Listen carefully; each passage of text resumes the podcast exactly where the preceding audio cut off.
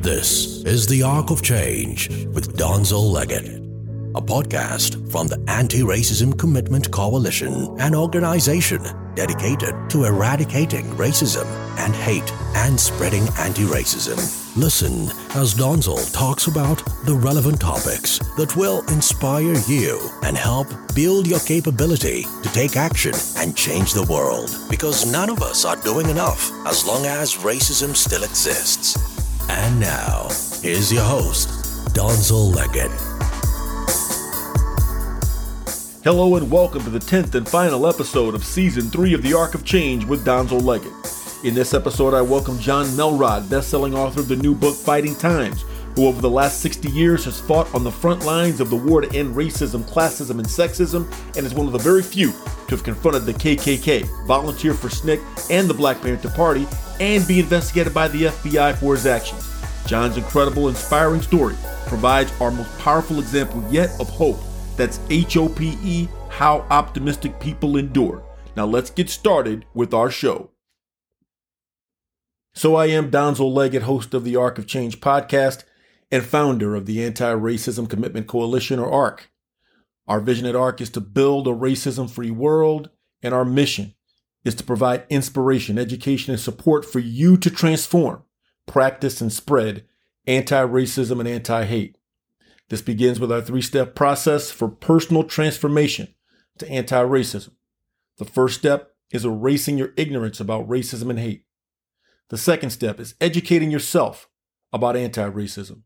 And the third step is building the character and confidence to stand up, speak out, and take action to spread anti racism and anti hate and make positive change happen.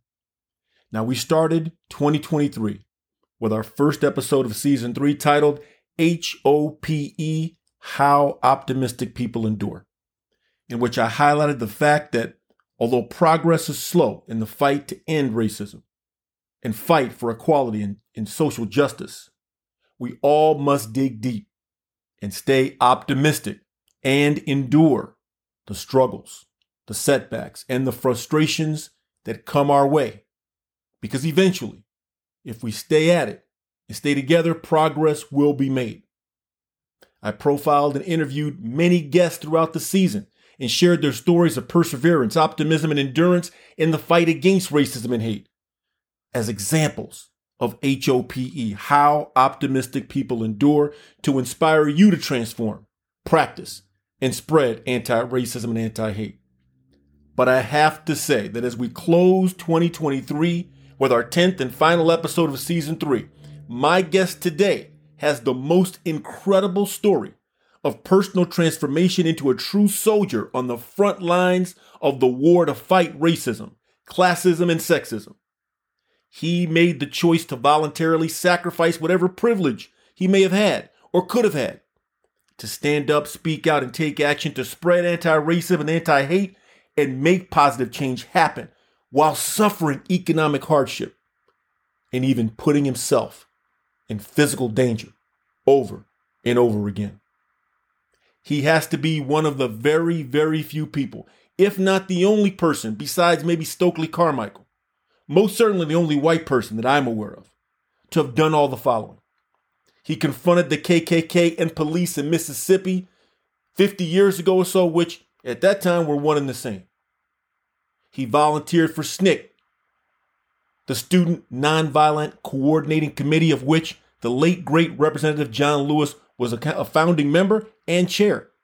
He volunteered for the Black Panther Party and even served as a bodyguard for a senior Black Panther official all while being investigated by the FBI for his actions. Name one other person who has done all those things. Like I said, maybe Stokely Carmichael. I can't think of anybody else. He's the activist, the revolutionary, the cancer survivor, the best selling author of the new book, Fighting Times, organizing on the front lines of the class war. And his name is Jon Melrod. He is here with us right now to close out season three with a bang and tell his truly incredible and inspiring story of yes, hope. H O P E, how optimistic people endure. Jon, welcome to the Arc of Change. Well, thank you so much, Donzel. And that was really a beautiful introduction. It made me uh, shiver that your description. I guess, you know, it's always been what I've done. So I don't look at it as anything that's unique. But what I do hope is over the discussion today, I can contribute to your movement, to your podcast, and inspire people, as you say, because these are difficult political times. You know, I agree with you that hope is always there, and we have to continue the mission of trying to change the world for the better. But it can be a bit demoralizing sometimes. When I look back to what we believed in the mid 60s, when we thought the world was ours to change, and that by this age, I assumed we would live in a much better world that was free of racism and free of sexism and, and, and just free of the tribalism that we're experiencing today. So as we get into it, that's what's always been in my heart is we can make change. And we'll talk about how when confronted with, you know, other workers in the factory who were racist, I was able to get them to understand why and how us uniting empowered us. And the same with women. When women were being just so much misogyny by both the, the auto company and by the union, the International Union of the UAW, again, we had to fight on both fronts to make those battles something that would move the ball forward for all people. Man, thank you. That's just a taste of what Jon has in store. Jon, I had the great pleasure of getting to know you. This is like our third, I think, uh, conversation, um, you know, on Zoom. But many in our audience don't know you. I've had the great pleasure of reading your book. We'll get to that here in a second. But maybe you can go back and get tell yourself, your, the audience a little bit about yourself, your background, where you came from. I think that's important because I talked about you voluntarily making this choice. You didn't have to. So tell us about your background um, kind of where are you today? What's your, your current situation? Uh, what do you do? And then we're going to get into fighting times. All right. Well, just to, to try and be brief, I grew up in Washington, D.C. Uh, in the 50s. And Washington, D.C. in the 50s was very much part of the South. I mean, Jim Crow was alive and well. And that's where I first got my taste of realizing that the world have basic inequities in it. I can remember when my father was very proud. He had just bought a, a uh, Chevy Impala and he took the kids out to the countryside for a drive. And on the side of the road, I was looking out the window and there was an all black chain gang chained together at the, at the ankles, chained together at the waist, wearing black and white stripes. Mm. And big prison guards sitting on top of ho- horses with long guns. And just as a child, that imagery stuck with me. Why? Why are some people being treated like this? And really, as I began to think about it and mature a bit, it was clear to me why was it only black people that were on this chain gang? And, you know, pieces began to fit together. I was just thinking about it before we did the interview, something that I had forgotten a long time. In Washington, D.C., in those days, the milkman used to deliver your milk yeah. and put it in this little silver insulated box by your back door. The milkman was always a white guy. Mm. The garbage collectors were all black. And later, it became very clear to me that that was very part and parcel of the segregation and almost the apartheid living that existed in Washington, D.C. at that time. When they bought air conditioned buses for the city, they were all concentrated in the Northwest side, which is where all the white folks lived. You know, you'd get out of the Northwest side and there were old raggedy buses, you know, with windows that hardly open. And anyone who's ever been to D.C. knows what the summer is like. So those early those early experiences, and one more I want to talk about in particular, because this I think was transformative for me in my life. We used to go in the summer out to an amusement park in Glen Echo, Maryland, just outside DC. And in 1960, the students from Howard University, one of the top Black educational institutions in the country, decided that they would picket Glen Echo to try and integrate the amusement park. Something that would be, you know, inconceivable to us today. But as a kid, this is what I was observing. And the white racists came out of the woodwork and they were, you know, beating on the pickets. They were, you know, pushing the pickets out of the way. And finally, what they did is they came and threw bleach into the pool so that nobody could use it, white or black, which in a, in a way shows you how stupid these divisions are because they hurt white people as well as black yes. people. Nobody had a pool to swim in.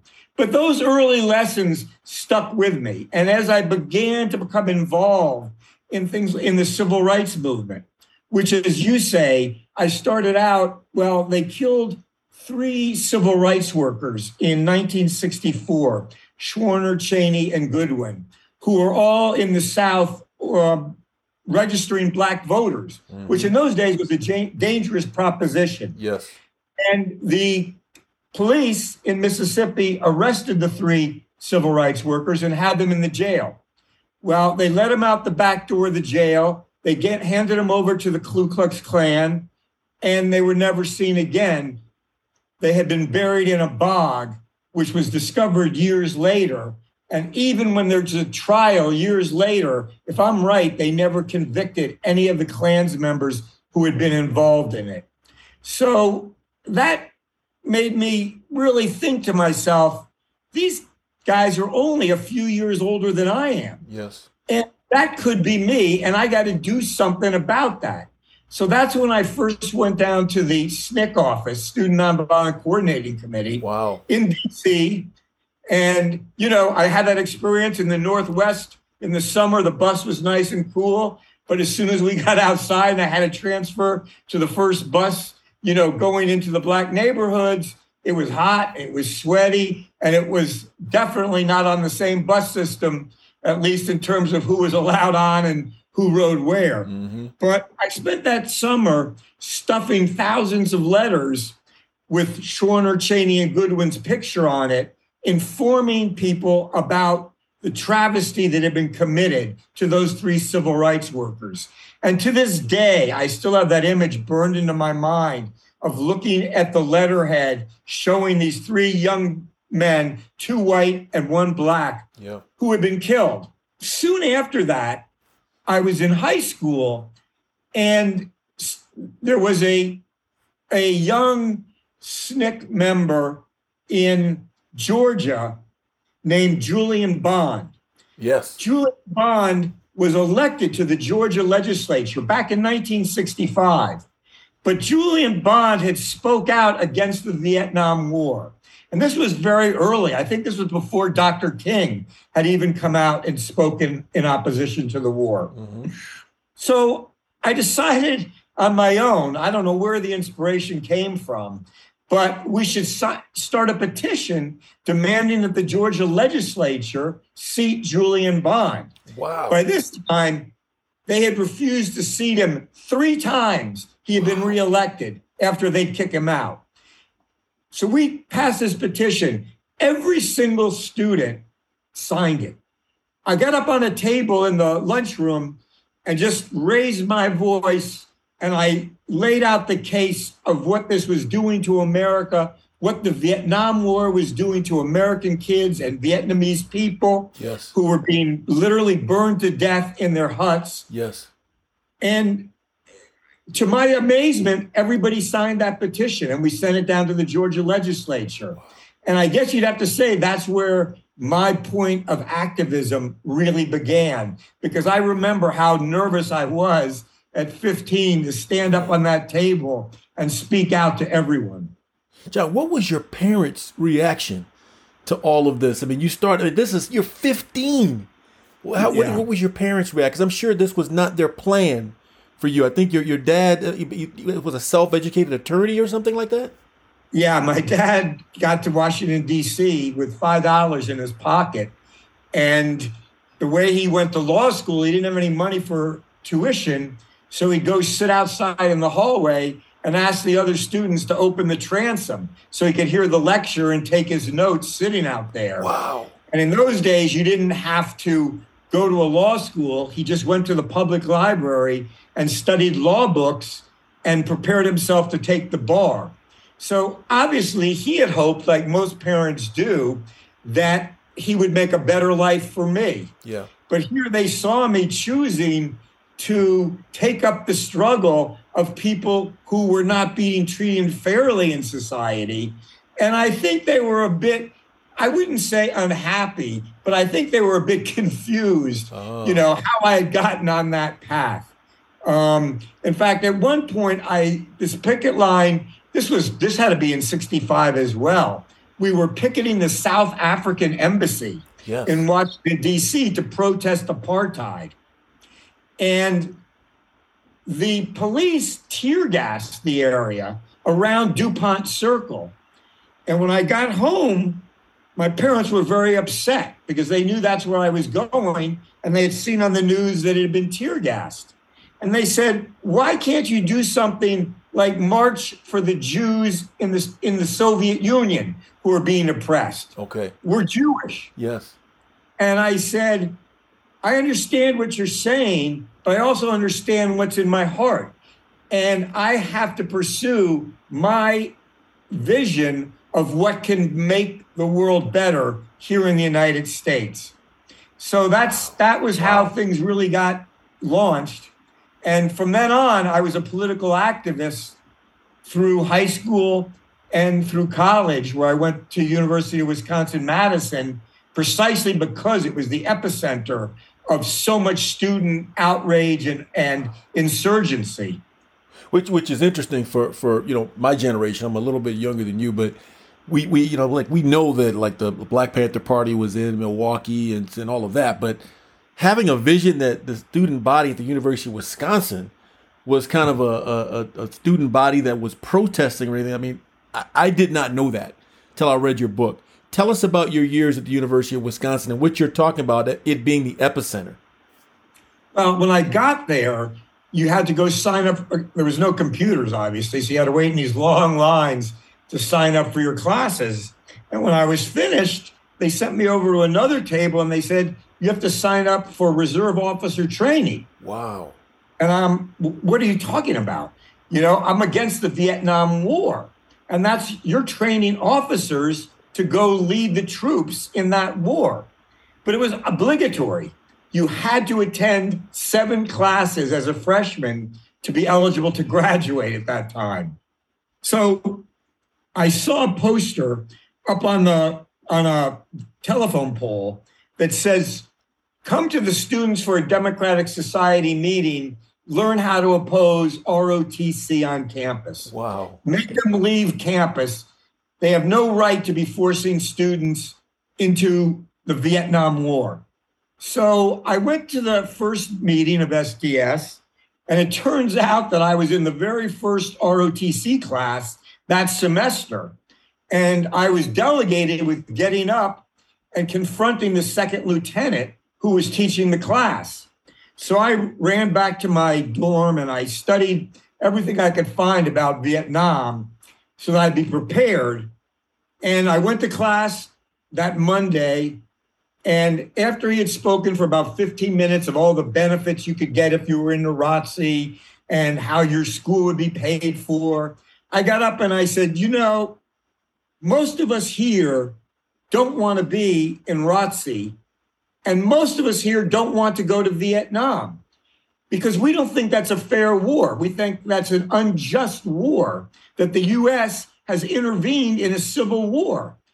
And France was kicked out of Vietnam in 1954 at Dien Bien Phu, and the US stepped in as the next colonial power that was going to try and rule Vietnam. Mm-hmm.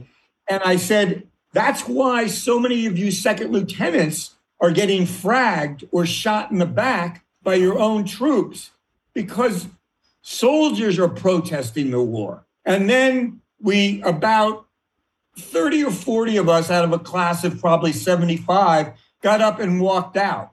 And the amazing thing was that we went out and educated the other students about what we had done.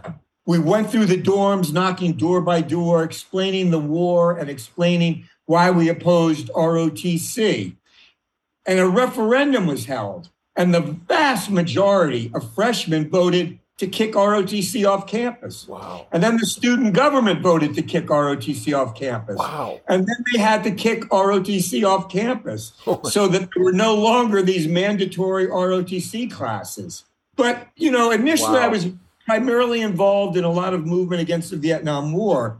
But then a very important phase in my life began in February of 1969. There had been an organization called, I, I think it was the Black Student Alliance. Yes. They had been bargaining with the university for a couple of years, very peacefully petitioning and meeting and encouraging the university to admit more Black students. Out of some 30,000 students, there were 500 Black students Wow. that attended Madison. Wow. And there was a large Black population in Milwaukee. Yes. So it's not like there was a shortage of young people who wanted to go to school. The administration refused. They refused to in, include ethnic studies. They refused to provide a center for the Black students where there would be a cultural social center. And they refused to increase the admissions. So the Black People's Alliance called for a student strike. And the first strike was only Black students. There were kind of a lot of nationalist students who said, we can do it on our own as Blacks. We don't need whites' help. Yes. But it didn't work. I mean, No. 500 students out of 30,000, you know, that's not going to win a, a student strike. No. So we joined it, SDS, and we said we're going to be there with the black students as long as this takes and no matter what they face in, in building this struggle. So at first, we erected what we called impenetrable picket lines, which meant that a line of 10 of us would line up on the steps in front of a classroom building and we would close it. And we virtually closed the liberal arts part of the campus.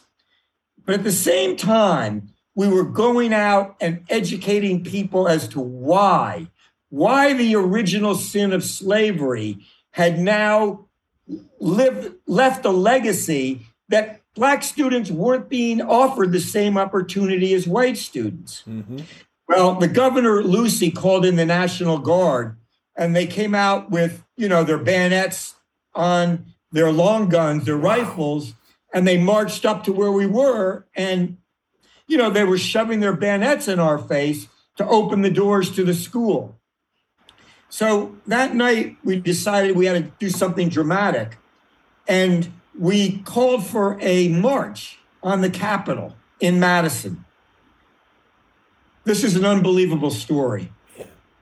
10,000 students showed up to march. Wow. That means out of those 10,000 students, if every one of the black students attended, that was 9,500 white students who were marching for black students to win more admissions, to win ethnic studies. And when I hear people criticizing critical race theory, that it's going to make white kids feel embarrassed and their feelings will be hurt, that's nonsense. It's Nonsense. crazy. It's it's a question of education. Yes. It's a question of showing people why together we can create a better world and try and get rid of some of these sins that have lived with us since the founding of this country. So, I mean, that to me was living proof of what we could do. One of the individuals that used to come to speak on campus quite frequently was Chairman Fred Hampton of the Chicago chapter of the Black Panther Party. Yeah, great. A lot of people know who he is because there was just a movie. I think it was Black Messiah, Messiah and the Judas Yes. about his Judas death. and the Black Messiah. That's right. That's it. Judas and the Black Messiah Yes. reversed it.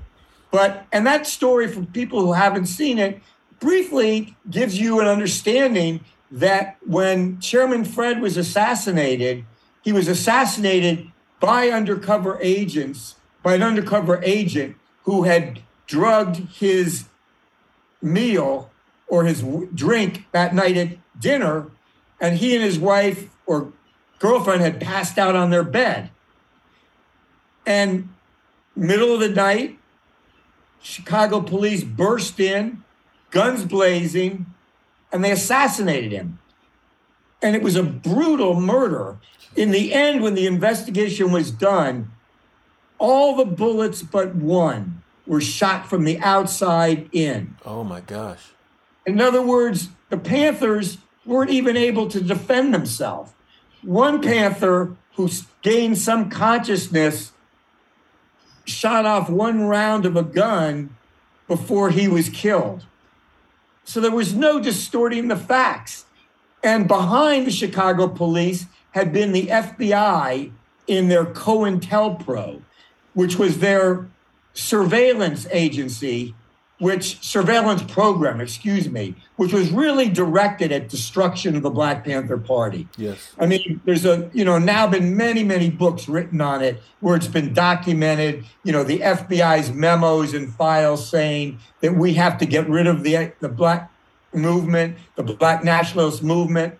And in the end, J. Edgar Hoover wrote, we have to stop any Black Messiah who can lead Black people in this country.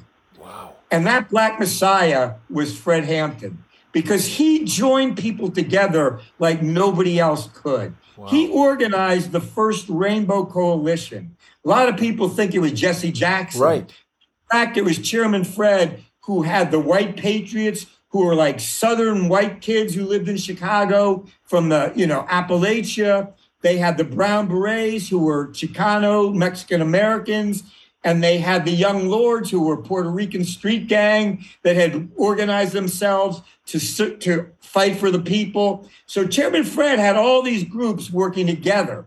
And that was something that the FBI threat. definitely didn't want Big threat. to exist. And they they got rid of him. Wow. And after that, a couple of months later, we invited Bobby Rush from yeah. Chicago, yeah. who many people know as a congressman. Absolutely. And Bobby Rush was then the had been the co-chair or assistant chair under Fred Hampton. When we invited him, he had taken over leadership of the Chicago chapter of the Panther Party. And he was scheduled to come to Madison to speak.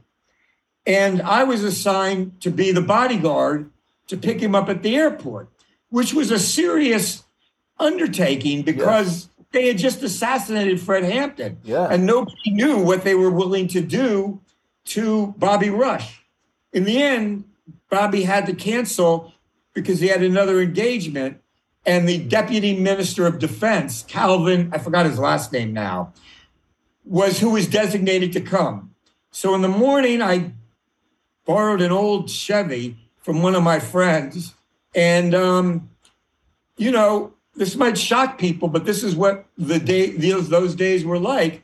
I brought down a shotgun and I put it in the back trunk of the car, wow. and I went out to the airport, and I picked up the Panthers. There was both Calvin and then his two bodyguards, and they got in the car and they loaded up. They took out their guns, took out their bullets. In those days, you could carry a gun and bullets on a plane if they weren't in the same bag. wow! And they, they took out their guns, and I you know, I said to myself, you know, you don't know what's going to happen this day, but you know you're doing the right thing. Yes. You know, and that's what I kept saying to myself is this is the right thing. You know, if you're asking, if you're hoping that black people are going to reach a point of liberation and you don't believe they can do it alone, then it's got to be contingent on us, young people, to be part of that struggle and to take on that same risk. So when we got to the student union, we got out of the car and went in through a back door, and um, both of uh, Calvin's bodyguards got on the sides of the stage, and I was positioned right next to him with the shotgun on my hip. Jeez. And you know, I it's it's funny. It's almost embarrassing to say, but I thought to myself, "Damn, I'm going to get kicked out of here for sure tomorrow because they're not going to let some student stand up here with a shotgun. Wow. And then what am I going to tell my father who right. worked so hard to create a better life that his kid got kicked out of school, wow. you know, for being protecting the Black Panther Party. Yes. But luckily, there weren't cell phones, so nobody got a picture of me standing there, wow. and I was able to. I didn't get kicked out. But you know that those were lessons that really determined what you were made of. Yes. Whether you really had the fortitude to fight for change. Because I soon after that, I was de- designated to sell the Black Panther Party paper to students on campus. Right. And I used to get 350 papers a week, and we had a team that would go out and sell them. And we would sell almost all of those 350 papers to students.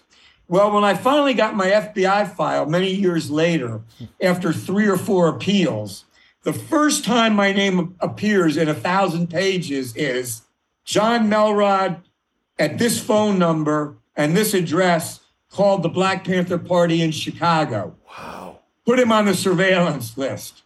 So yeah. before I even knew that I was a twinkle in their eye, they were conducting surveillance on me.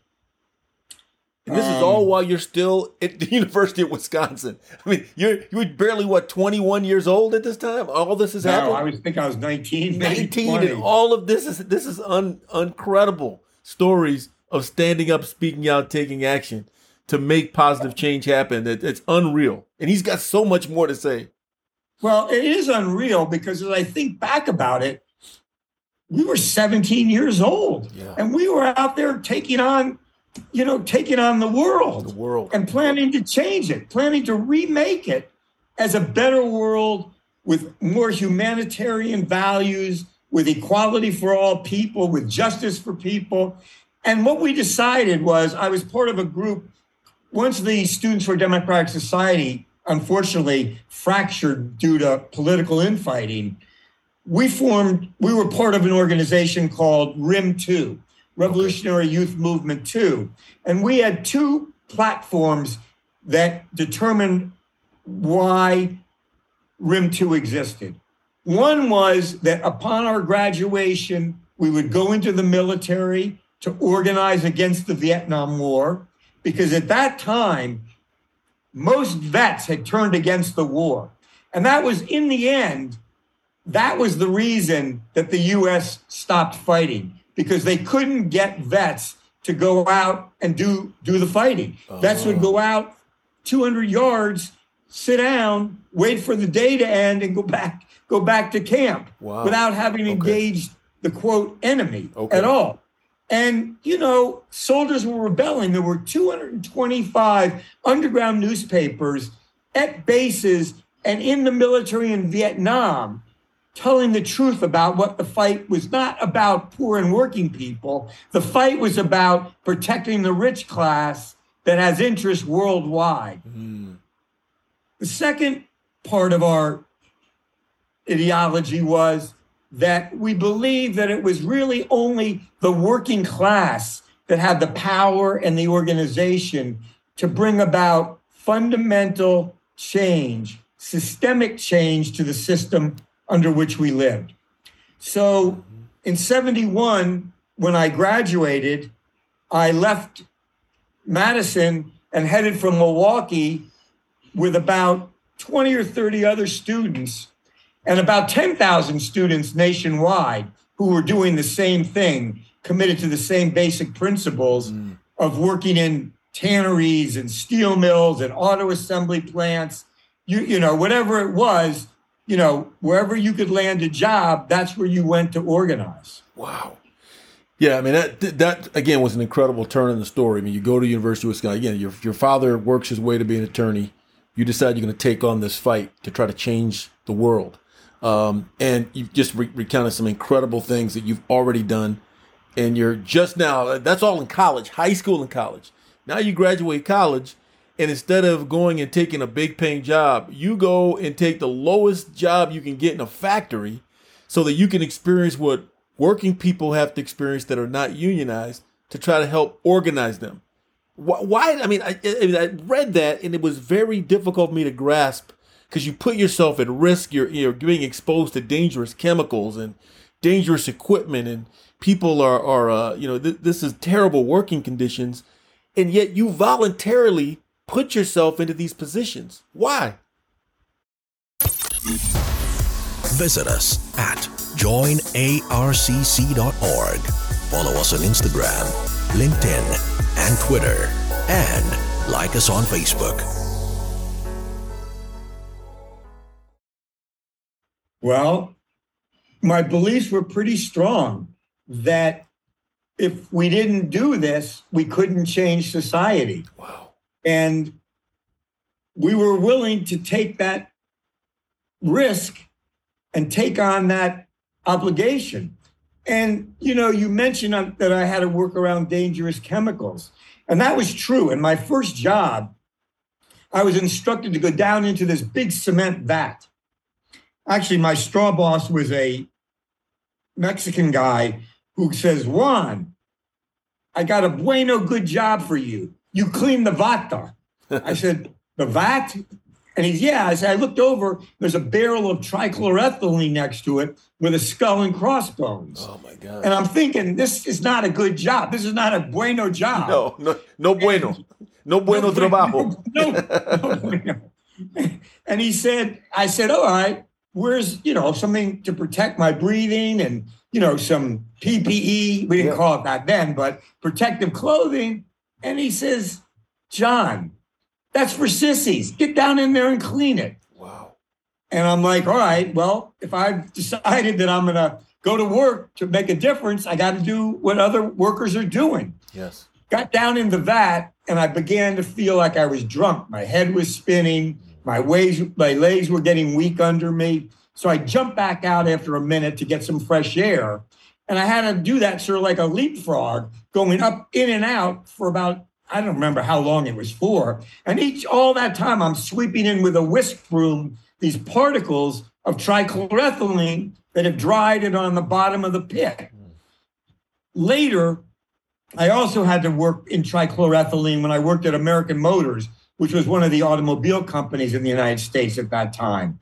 In 2004, I was diagnosed with terminal pancreatic cancer, and I was only given six months to a year to live. Mm. And on the doctor's authorization for surgery, it's written that the pancreatic cancer caused by exposure to toxic industrial chemicals and tanning solvents. Because when I was fired from the auto company, which was a firing that the FBI directly orchestrated. Yes. And yes. I know to some people these things are going to sound beyond belief. I would recommend that they go to Jonathan Melrod, J O N A T H A N M E L R O D dot com. And I put up the pages from the yes. FBI file right up there so that people can see what I'm talking about I've and read them. about it. And they're also in the book. I mean, I think there's some some copies of pages in the book as well. Exactly. You know, I've weaved them a bit together. Yes. But you know, I, it was it was it was it was tough. You know, I mean, I lay in bed that night. They told me I didn't have more than six months or a year. And when I told them I just couldn't die, I had a seven and a 10 year old, th- their response was, you got to put your affairs in order. Wow. And it's a, it's a long story. And that's also in on my website, a full explanation of what I did to fight the cancer because I didn't, I went and used chemotherapy for a year and radiation, but I also went and used alternative medicines. You know, I changed my diet. I moved out of the city. I got out of a bad marriage, you know, and I removed all those anxieties and stress, which I fully believe are part of what causes these illnesses. Yes. And I said to myself as I lay in bed that night in the hospital, I went through this exercise and I said, when you get embarrassed, you turn red. And when you get become afraid, you get goosebumps. Well, isn't that your mind affecting your body? And if your mind can affect your body in that way, can it affect your immune system mm. to fight an illness? And I convinced myself that I would be determined that there was no way I was going to die and that I was going to continue to live. And I was going to believe that I was going to live, which is very important because when they tell you you don't have that much time, you know, you look at them as they're the doctor and you're bucking the system right. when you say, I'm not going anywhere. And luckily, I did live. My kids later wanted to know was it really true that I got pancreatic cancer because I worked in a factory and why couldn't I have been a lawyer like my father? and that's when I set out to write the book because I said, ah. damn, if I if I do leave this world and my kids are this young, they'll never understand why I did with my life what I did. So in the end, during COVID, I kept writing and writing, and I ended up with a book. But hmm. that's how that phase of my life unfolded from the chemicals that were in the factory. Nowadays, I don't believe they'd be there because you've got many more controls with OSHA and you know the you know the union and but those days, you know, the company really ran roughshod yeah. over us. And we'll get to some more stories of where the supervisors just behaved in such such overt racist and sexist ways yeah. that that became a major part of our battle in the factory. Yeah, you you tell so many stories um, in the book that uh, give these just real examples. And it's hard again for for like you know I'm I'm uh, 55, so I was born in '68.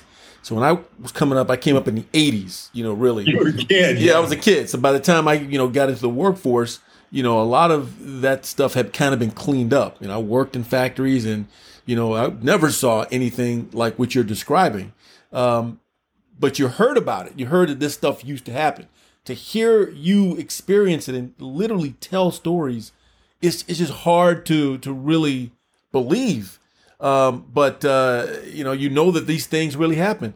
Um, so you, are you're now you're in working in these factories. You're part of the, uh, the, union. You're starting to help organize. And the thing I thought that was really um, interesting to me is how you were again. You described it earlier.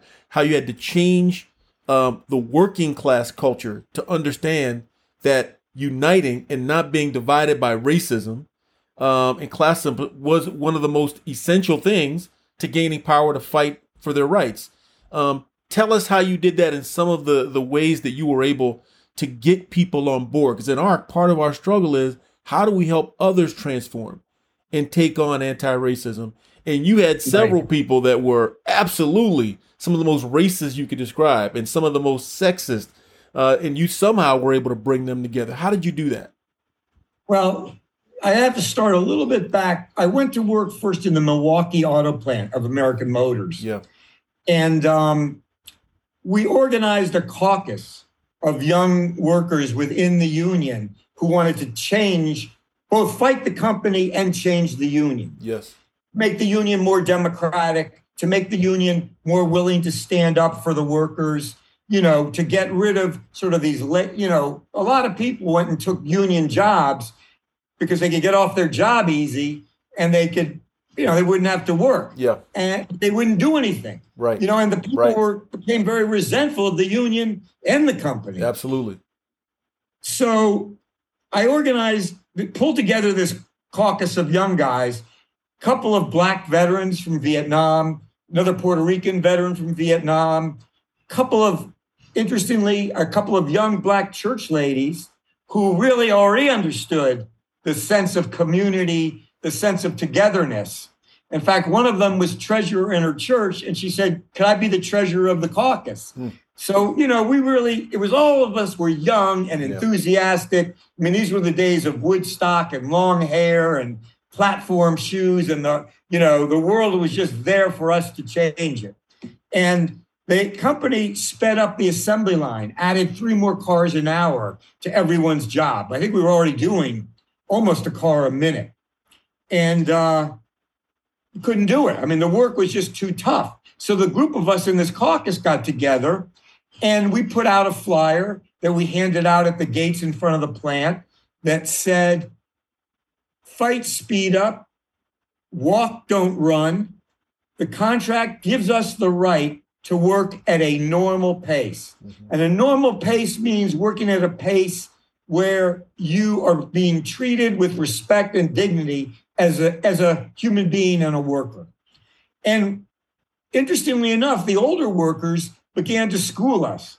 They showed us how you could stay in the car that you were working on. I was putting in tail lights that you could stay in, and I would put those tail lights in no matter how long it took me. And when I kept going past my workstation, working at a normal pace, I would knock the next guy down the line and he would knock the next guy. So they weren't getting cars off the line that were fully built. You know, the aisles were filled with cars that had to be repaired. The roof was filled with cars that had to be repaired. And um, they, we decided that we would up the ante and we went and made some t-shirts. Those days you couldn't go to Kinko's or whomever and make a t-shirt. We got this silk screen and we made a stop sign on it that said stop speed up and we got some red paint and we did it on white t-shirts. Yeah. And we sold them all the next day. And the day after that, we sold another couple hundred. And the company went around and they said, everybody wearing a t-shirt tomorrow is going to be fired. And I said to myself, wow, this is pretty serious. I mean, I've only got about seven or eight months in. There's a lot of guys who've been here 25, 30 years. And I'm I don't want to be the one that provokes their discharge for Yes. wearing a t-shirt. Yeah. So something interesting happened. A, a steward came up and he bought a t-shirt. He said he's going to wear it in the next day. Then a chief steward that's over a whole department. I was in the trim department. Yeah. He came and bought a t-shirt. And then the vice president of the union came and bought a t-shirt. Well, when everybody saw that they were wearing them, they said the next day, everybody wear yours in Wow. which everybody did. And the company had to take the work off our jobs and hire people in off the streets. And we won that battle. Yeah. Won it, but the word came out that the International Union in the United Auto Workers was in cahoots with the company and they were going to fire me. They were saying that I was a radical, that I had been involved with the Black Panther Party, that I had been against the Vietnam War, all of which were true. Yep. Um, but of course, the way they cast it, saying that the president of the union has okayed this discharge, you know, people weren't quite sure who, who you know, who to listen to. Yes. And I was looking down the line, and three guards were coming up toward me, and they physically lifted me up off my feet because I dug in, I wasn't leaving. And they picked me up and they dragged me down the assembly line. A lot of workers were yelling to stop work to protect my job. But they were able to get me out of the plant and discharge me. Now, I do get back 2005 days later Yes. When the courts finally put me back to work. But here's a point of unity there had been a black chief steward who had run for president of the union. And I had gotten our caucus to back him in that election. He was part of another caucus called Black and White Getting It Together. Hmm. That was the name of the caucus Wow. they came up to me and they said, Can we support you at the union meeting and call for a strike vote to get your job back?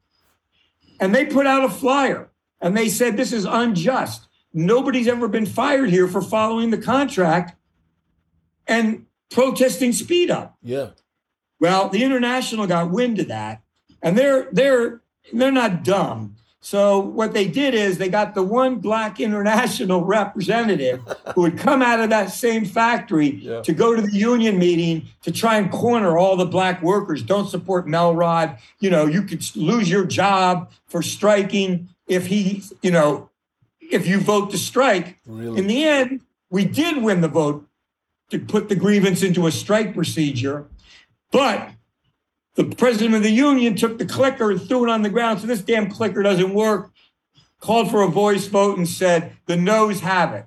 And then we looked in the back of the room. It was lined with police. what? Well, it was years later that I found out that my discharge was orchestrated by the FBI By the FBI, man. in the memo, memo in, in on my website and in the book fighting times yes. which people can get by going to pmpress.org pmpress.org Mhm. and putting in the name fighting times and then you'll get a discount code if you type in if you type in gift in Gift. capital letters. G I F T, So gift. G I F T in capital letters. So people can, you know, pick that up if they want to hear more. We then we'll be able to cover. But in the file, one of the early letters was that the FBI sent a memo to AMC and they said, get rid of Melrod and don't ever let him back to work. Wow. You know, he's causing sit downs, he's causing work stoppages, he's tied in with people that are doing this in other factories. You know, they're nothing but a bunch of radicals and no good communists and, you know, whatever else they could throw at us. Interestingly enough, that's what the company used. When they got to the court at the National Labor Relations Board, the judge called them out in a 30 page decision that said that they were bringing back the McCarthy days from the 1950s, painting everybody with this broad brush, calling them communists so they could get rid of them. So even the court had ruled that that's that was wrong, their discharge, but they wouldn't let me back. They followed the FBI's advice, and it took me going to the federal, I mean the uh, the appellate court Yes. in Chicago, and they ordered me reinstated. But I went. I want to tell one more story before I go back into being reinstated, because to me this is the lesson that you and I have talked about that is really teaches me and I think everyone how people can change Yes. and how people can get rid of racist ideas. I went to work after I had been fired. It was hard to find a job because they kept tagging after me and telling the employers to get rid of me. So I finally like went, you know, made sure nobody was following me and, you know, got a job at a steel fabrication factory. And we went on a eight week strike that our caucus, I formed a caucus among young guys on second shift, had been telling people that we, if together, if we united, we could win better conditions and a pension. There was a decent pension you could live on. Any event, these guys that were in the caucus were all white, muscle car driving, basically redneck type guys. Mm. You know, they had all been in juvie you know and when they were always talking racism using the n word you know here and there in the bar after work where we stopped every day i said why do you guys got to keep talking like that you know Yeah. and they said look we were in juvie and in juvie it's whites and indians together it's blacks on one side and it's mexicans on the other side and you got to fight each other for who watches what tv show and who gets the popcorn and so we hate them and I said, but that's that's just a bunch of nonsense. At that point, Big Carl, who was six foot five, and I'm about six foot, I'm five foot five, gave me a right hook, and I went flying off the bar stool, and I can't remember if I sprained or broke my ankle. But in any event, we go out on strike. And, you know, we were the ones that really led the strike. The union didn't do a damn thing. They're what we call a business union. They sat in the union hall and didn't come out and lead us on the strike. We got people, you know, in those days, if you needed food, you'd go down to the, the uh, welfare office. They give you a big brick of orange, what they called cheese. Yeah. But it's hard to believe that was actually cheese. And they give you some peanut butter. And that's what that's what you needed to keep alive. Wow. And we would win when they threatened to take away strike benefits, which were only $25 a week. From the young workers, we said we're going to march on the Steelworkers Union Hall, and they gave us those benefits. But then they did something where they that really hurt. They took away one of these young guys' cherry red Trans Am with big white, big white tires. They repossessed it, and the, there was a pail of depression descended on the assembly line. Yeah. And guys actually came up to me and said, "Okay, Melrod, we listened to you. We did what you said. Now, what are we going to do about Eyebolt's car?" So I said, "Okay, we're going to go out there and picket GMAC, the finance company for GM, Yes. and we're going to picket it until they give us his keys back." And they were all Melrod. The court already ordered it. I said, "No, no, no. Nothing in this world is determined." We can do things that you never think thought we could do if we do it in numbers. Yep. We went out there to picket with 75 of us. All of a sudden, two carloads of black guys show up. Oh, and everybody on the picket lines looking back. These white guys are buzzing to each other. Who are they? What are they doing there? And they join in with us and they're chanting, We want Eyebolt's car back. What? So three of us went in to meet with the manager, myself and Eyebolt and another brother. And we said, We want Eyebolt's car. He said, No, no, the court ordered it re- repossessed and we've got it. And, you know, it's our right to own it. And we said, Well, we're on strike and we're not going to let you take away his car that he's paid on up to now because he missed one month's payment. And they said, no, we're not, we're not, we're not caving in. So I said, you see all those guys out there? In the next two minutes, they're all going to be in here, and we're not leaving here until we get his keys. Sure enough, he hands us the guy. He said, "Take the goddamn keys. Get the hell out of front of my office." We went home, and it was like a great victory. But here's the point of the story. The next week, these same black guys were on strike. They were all meat cutters. Oh, wow. And eight plants in Milwaukee were meat cutters, and it was almost all blacks. Okay. And they were strong union guys. And the companies were trying to break their strikes by bringing in police and strike breakers. And I said to our guys, let's go down there and join with them guys are kind of nervous, you know. I mean, this was basically in the inner city. Yeah. You know, all of the eight meatpacking plants. They did it. We took about three carloads of guys down there, and they were nervous at first, but within five minutes, they were right in there on that picket line, arms locked, wow. holding back strike breakers, and their attitude had changed. It didn't matter how much talking I did. It was when they saw yes. that black workers supported them and they could support black workers that they understood unity. That's incredible. Even even Big Carl, he was down there too. Not only was Big Carl was down there, Eyebolt was there, Wild Man was there, Man. Dog was there. They all came, you know. And a couple of years later, I was looking at my pictures.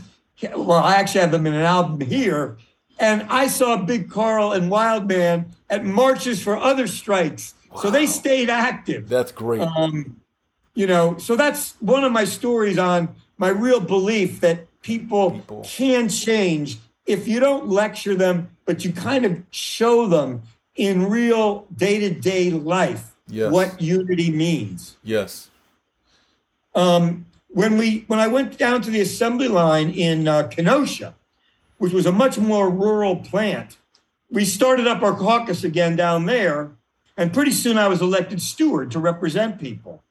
And there was this one particular foreman, his name was Steve Freeman. Yeah.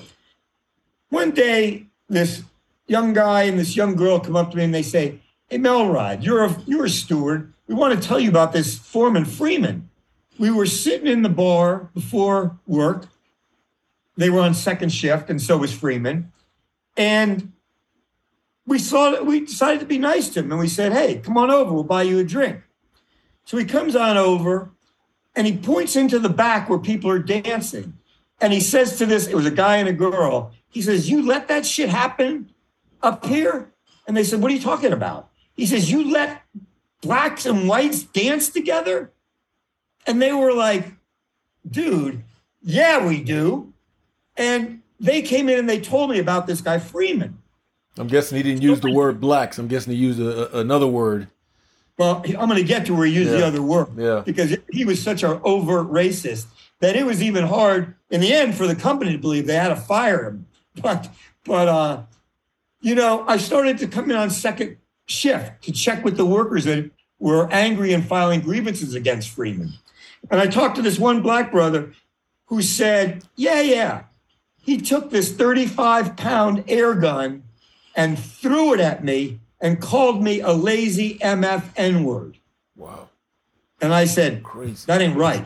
Oh we got to do something about that. Absolutely. Then he said, well, go talk to those two black women over there about what happened to them. And I went over to them and I said, have you had any problems with Steve Freeman? They said, yeah. He put his fingers like with his thumb up and his forefinger out like a gun, and he played like he was shooting us with a pistol. What? Then he came over and said, bang, bang, two dead blackbirds. Jeez. And he, if, if that wasn't enough, he said to one of the women, I'd like you better if you weren't so flat chested. What? As God is my witness, this is the truth. Wow. So Crazy. there were many more stories, but I don't want to belabor them. People can read the book. Yeah. But we decided we, we did it, started a petition that everybody on second shift signed, 300 people. You know, we had all seven stewards follow him around like they were puppy dogs. They wouldn't leave him alone. And there was one provision in the contract which said if, if a supervisor does union employee work, you can write him up a grievance on it and get paid an hour. And we used to call that bounty hunting. so we put out a flyer that said bounty hunting is open. Watch for Steve Freeman. If he picked up as so much as a screw, he got written up. but finally topped it off was 26 out of 27 people in his hand in his section raised their hand at the same time and demanded to go to the bathroom. So they, finally they couldn't run the line because he couldn't stop them from going to the bathroom. After that, the union brought in the Fair Employment Practices Committee that one of our caucus members was on. And uh, they went to the company, and it was the first foreman they had ever discharged for that for, for behavior, you know, for acting like toward other workers. And this wasn't an isolated case. I mean, I know we've been talking for a long time now, and I have a few other things I do want to make sure I squeeze in. Sure, go but ahead. That was the victory. That again showed that in unity there is strength. Absolutely. And there was strength in our unity to get rid of him. We were contacted by the United League of Mississippi, which was a black organization in Tupelo, Mississippi. Mm-hmm. And this was in about, God, I can't remember the book. I think it had to be about 1983. And they had asked us, activists from around Milwaukee and Kenosha, to come down and join them in a Labor Day march because the Klan had reactivated itself in that area of Mississippi. And the Klan was terrorizing people, burning crosses. And the other demand was that black that businesses hire more black workers because very few businesses would hire blacks. And the other demand was that farmers, white farmers, big agro farmers, stop stealing the land of individual small black farmers, which was going on. yes. Hundreds of thousands of acres was getting stolen. So we put out a flyer at the factory that said, We're going down to South to march against the KKK. You know, they're racist. They, they, they are down on unions. You know, they're down on black people. They're down on Jews. You know, and we've got to stand with the people of Tupelo. So we were, we took a, you know, we got, it we rented a Greyhound bus and we, you know, we tried to sleep overnight on the bus, but we pull up the next morning. We pull up in front of this building, I have a picture of it in the in the book. And a, on the logo of the building, it is Tupelo Police Department. Hmm. And out the doors walk 20 police, all dressed in their white Klan robes with the white pointy hats Unreal. and they had brand new axe handles in their hands and pistols in their pockets. And I said, Oh my God, you know, what are we going to do if they attack us? Because the police are the Klan and the Klan are the police, yeah. you know? So we got ready to march. And it was one of the, the, mo- the scariest episodes of my life. You know, I mean, there were a lot of, you know, Southern whites that hadn't woke up to where the world was and was going to be in the future. And they were all lining the main street with their shotguns and their long guns. And I said, damn, I mean, if they open fire, this is, you know, we're done for. So I happened to go up to the front of the march and, and I looked in this pickup truck that was leading the march. And around it were all these young black Vietnam vets. And in that pickup truck were their weapons from Vietnam. Hmm. So they had come back with that lesson hmm. that, okay, if the Klan's armed, we're armed. We're armed. And it's like we've got a nuclear weapon and they got one. Hmm. It's mutual self destruction. So, you know, we concluded the march. We came back up to the plant and then we put out a flyer explaining what we had done and what we thought we had accomplished. Well, not everyone agreed with what we were saying or what we had done. And I went out after work one day and I went to the tavern Sounds like I stopped at the tavern a lot, which was correct in those days. And, and uh, I felt something sticking in my side. And I look down, and it's a 38. Jeez. And Pistol. the guy says to me, My name's Deadeye DiMarino, and I'm a member of the White People's National Socialist Party. I'm a Nazi. And you're that goddamn commie Jew that puts out the Fighting Times newsletter. And this is back back in Wisconsin, but you're you're back. You're not in, in Tupelo anymore. You went back to your to No, work this is when we after we went back. after This you went when we back. got- You put out the, the newsletter about what you had done. So this guy approaches you in the boy and pulls a, a pistol in your back. That's in my in my stomach, yeah. Jeez. And you know, and I said, God, you know, how am I going to get out of this? So I said, bartender, Midori, double shots for both of us. I said, Deadeye, let's do them right down. And then I said, another round, Midori. Well, after a couple hours, I started saying to Deadeye, I said, Deadeye, you're in the trucking department. You drive a fork truck. When all of the fork truck drivers stopped driving and had a sit down strike because one of them had been injured by a radiator cap not being on the radiator and he'd gotten burned, who was it that supported your sit down? Well, he said, I guess that was the Fighting Times. And I said, and what did they do when they fired that steward? Who supported you in that fight to get that steward back to work? He says, Yeah, I guess that was you guys. And I said, Well, then let me ask you, why are you so goddamn upset about fighting times? And he says, You know, I guess you guys really are for the union, and I'm for the union. So we got that in common. And now he's hugging me. You know, it's three hours later. We're both stumbling around, hugging each other. And he's calling me brother. You know, I'm behind you. You know, I'm your supporter. And from that day on, you know, he never, he never made comments like that. And, um, you know, when Hillary Clinton talked about a basket of deplorables, Yeah. I really resented it because she was talking about guys like that, Wow. who, if you're there with them Yeah. and if you're telling them the way it is, can change. Can change. And that's what your podcast is about. Absolutely. You know, that people can change. That's why I've been so excited to get on it and wait. And we had to postpone it a couple times. And each time I was, damn, when's my time going to come? But, uh, yeah, so It's here. It's here, man. And you are just you're just doing a fantastic job, man. These stories are unbelievable. And um, I got to tell you, when I read the story about Di Marino, I had to read it like three times, and I just kept saying to myself, "Damn, I don't know what I would have done in that situation." For you to be that cool and calm, um, to say, "Let's have a couple shots." Hey, bartender, give a couple shots, and then three hours later, this guy's hugging you, man. And that's not the only time that you've been threatened, is it? Is it not? That's not the only time. No, it's not the only time. I mean, there was another foreman, Bernie Neu, who uh, he was a general foreman, excuse me. And on the night before the Thanksgiving break, he was walking around saying, I'm going to find me a piece of, you know, Yeah. A, A Yes. tonight. I'm going to find myself peace, you know, and he's broadcasting it to everybody. Terrible. And the women were really upset about it. And they came to us and they said, Can you guys do something about this Bernie Neu? So we wrote an article. Most of our articles in our little newsletter that came out once a month were written by people in the factory. And if they didn't know how to write, you know, then we would do it with them. Because a lot of guys who had come up from down south and whatever didn't have the writing skills to be able to write even a small article. Right. But it was really important for us to train people.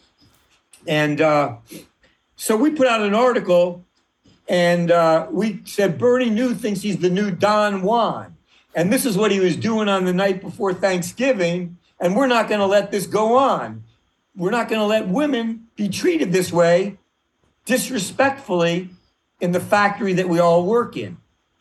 Well, he got busted down from general foreman to foreman. Oh boy. Then the word went out that he was going to get me.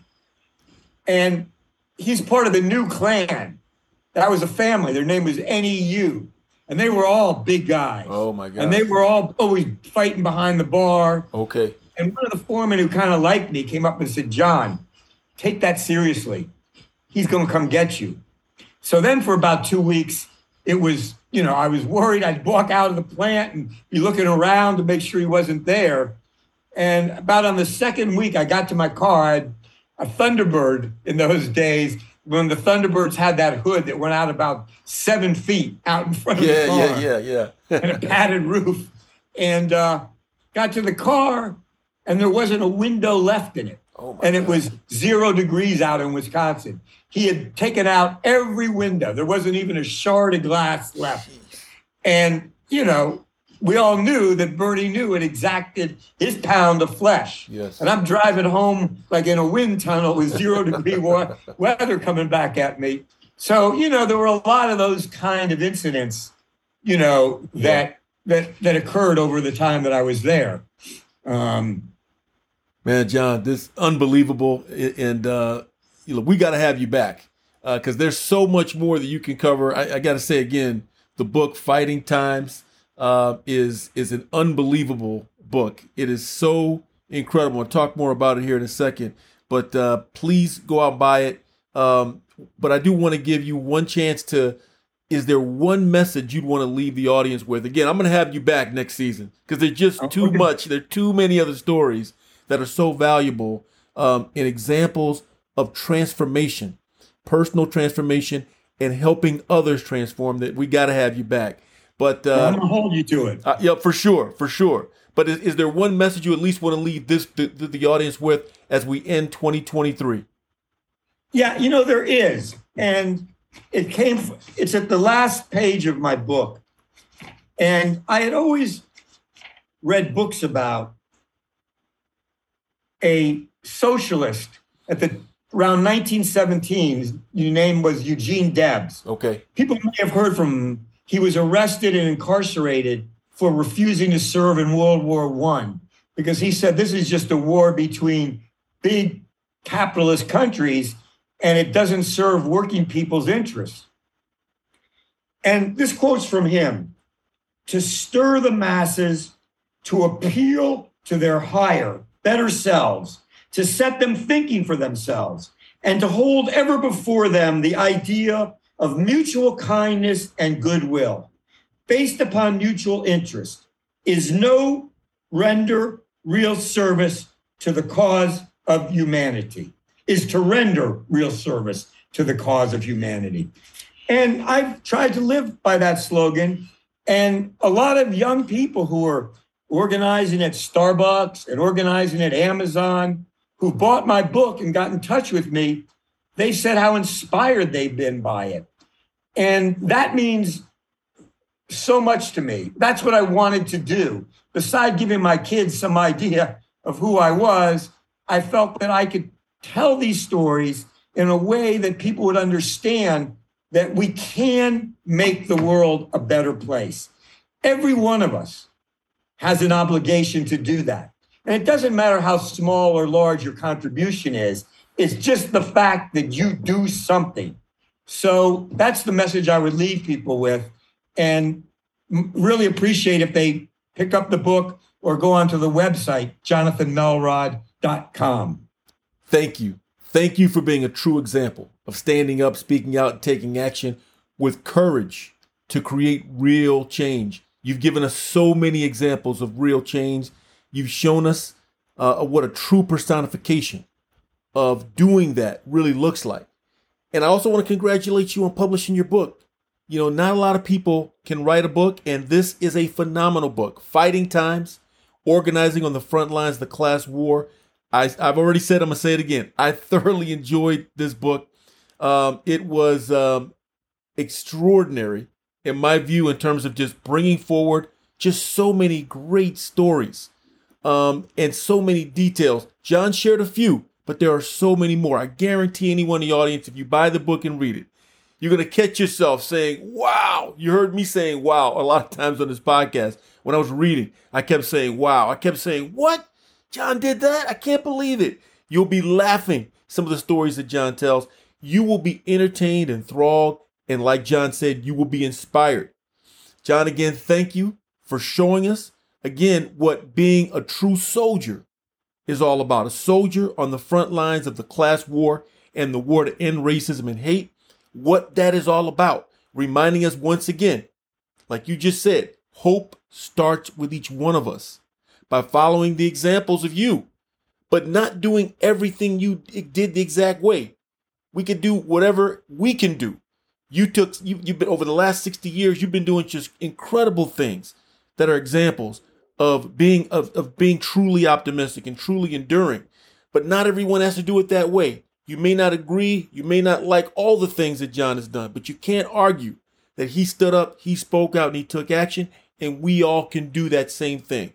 Every little bit that we do will make a difference because it all, again, comes back to us. And like I said at the beginning of the podcast, if each of us does something, what we can do, and every day we do a little bit more, and if all of us as individuals and collectively we do that, like Jon said, not only can we change our families and our friends, transform them, we can transform our communities, we can transform our places of work, we can transform our state, our countries, we can transform the world. That's what hope is all about. How optimistic people endure. So, again, thank you, Jon. Again, I will have you back on the Arc of Change. Um, and uh, one last word from you. Yeah, um, that was a beautiful ending that you just recited. Um, I just want to say to people, we wanted to make the book available so that nobody, price is not an issue. So if you go to pmpress.org and you find the book and you put in the discount code in capital letters, GIFT, gift, it's affordable for everyone and it's a good Christmas present. Fantastic. Again, I can attest to that. That's it for season three. We'll be back in 2024 with our fourth season of The Arc of Change, and we'll bring Jon right back to talk about all the other stories he left out. Have a wonderful holiday season, everyone. Happy New Year to all. Thanks again, Jon. Thanks so much. I really appreciate being on. Visit us at joinarcc.org to learn more about ARC donate to our cause, and join the movement that will change the world. To find the Arc of Change podcast with Donzel Leggett and learn more about the Anti Racism Commitment Coalition or ARC, please visit us at joinarc.org. You can also subscribe to the Arc of Change with Donzel Leggett on your favorite podcast hosting sites. I greatly look forward to our next episode, an opportunity to inspire you to become part of the movement that will change the world by eradicating racism once and for all. Until next time, stay safe and continue to ask yourself, am I doing enough? And remember that none of us are doing enough as long as racism and hate still exist. Thanks for listening and goodbye. The Arc of Change podcast with Donzel Leggett is brought to you by the Anti Racism Commitment Coalition. To learn more about ARC, donate to our cause, and join the coalition, visit joinarcc.org. Don't forget to subscribe so you don't miss an episode. And share this podcast to help spread our mission to change the world by ending racism once and for all. Thanks for listening. Until next time, stay safe and be inspired.